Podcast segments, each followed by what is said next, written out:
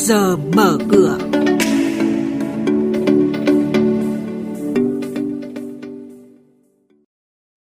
Thưa quý vị và các bạn, chuyên mục trước giờ mở cửa có những nội dung đáng chú ý sau đây. Nghị quyết 33 của chính phủ kỳ vọng thị trường bất động sản sẽ khơi thông trở lại. Dự thảo luật các tổ chức tín dụng sửa đổi đề xuất xử lý tài sản đảm bảo của các khoản nợ xấu. Diễn biến thị trường chứng khoán phiên ngày 20 tháng 3, khối ngoại bán dòng gần 340 tỷ đồng, tâm điểm là cổ phiếu Blue Chip. Thưa quý vị và các bạn, Chính phủ vừa ban hành nghị quyết 33 ngày 11 tháng 3 năm 2023 về một số giải pháp tháo gỡ và thúc đẩy thị trường bất động sản phát triển an toàn, lành mạnh, bền vững. Tại thành phố Hồ Chí Minh, nhiều chuyên gia doanh nghiệp đánh giá tích cực về việc này cùng nhiều kỳ vọng thị trường bất động sản sẽ khơi thông trở lại.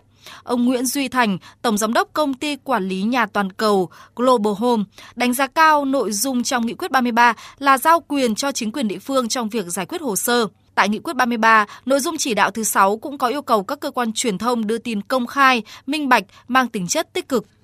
Tôi thấy nghị quyết 33 là ban hành vừa kịp thời và vừa đúng thời điểm và à, có trọng tâm.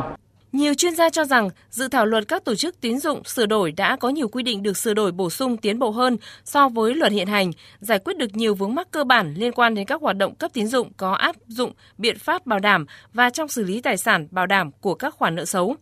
Tuy nhiên, những nội dung liên quan trong dự thảo luật cũng cần tiếp tục được xem xét hoàn thiện hơn, nhất là khi việc pháp điển hóa nghị quyết 42 vào trong luật các tổ chức tín dụng sẽ làm mất đi đặc quyền ưu tiên áp dụng quy định tại điều 17 nghị quyết 42. Do đó cần ra soát kỹ để tránh có những khoảng trống pháp lý trong xử lý các vấn đề thuộc hoạt động ngân hàng nói chung, xử lý nợ xấu nói riêng.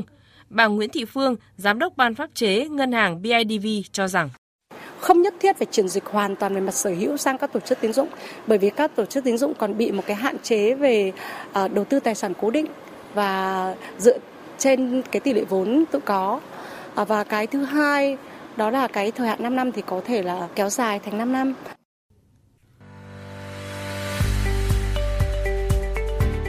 Quý vị và các bạn đang nghe chuyên mục Trước giờ mở cửa. Thông tin kinh tế vĩ mô, diễn biến thị trường chứng khoán, hoạt động doanh nghiệp niêm yết trao đổi nhận định của các chuyên gia với góc nhìn chuyên sâu, cơ hội đầu tư trên thị trường chứng khoán được cập nhật nhanh trong trước giờ mở cửa. Hàng Thương mại Cổ phần Việt Nam Thịnh Vượng, mã chứng khoán là VPB, vừa ra mắt tính năng xác thực giao dịch vân tay và khuôn mặt trên ứng dụng ngân hàng số VPBank Neo, áp dụng cho các giao dịch chuyển khoản, thanh toán hóa đơn trong và liên ngân hàng với hạn mức giao dịch lên tới 3 triệu đồng một lần. Đây là công nghệ xác thực có tính bảo mật cao nhất hiện nay, hạn chế tối đa khả năng làm giả.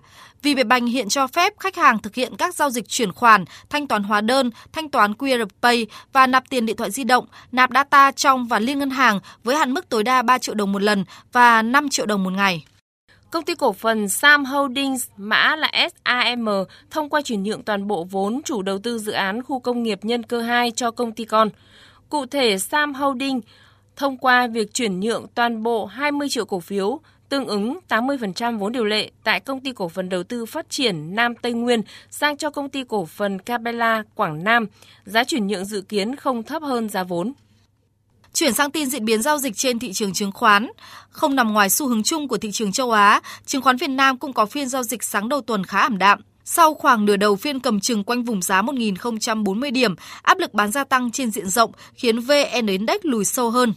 Tuy nhiên, trạng thái tiêu cực hơn về cuối phiên khi bảng điện tử chìm trong sắc đỏ và gánh nặng ngày càng gia tăng hơn ở nhóm cổ phiếu blue chip. Thanh khoản thị trường sụt giảm với tổng giá trị giao dịch trên sàn thành phố Hồ Chí Minh về dưới mức 10.000 tỷ đồng. Bên cạnh đó, khối ngoại cũng không mấy khả quan khi quay ra bán dòng khoảng 350 tỷ đồng trên toàn thị trường. Đóng cửa, sàn thành phố Hồ Chí Minh chỉ có 48 mã tăng và 369 mã giảm. VN Index giảm 22,04 điểm xuống 1023,1 điểm. HN Index giảm 1,85 điểm xuống 201,82 điểm và đây cũng là mức khởi động thị trường chứng khoán sáng nay.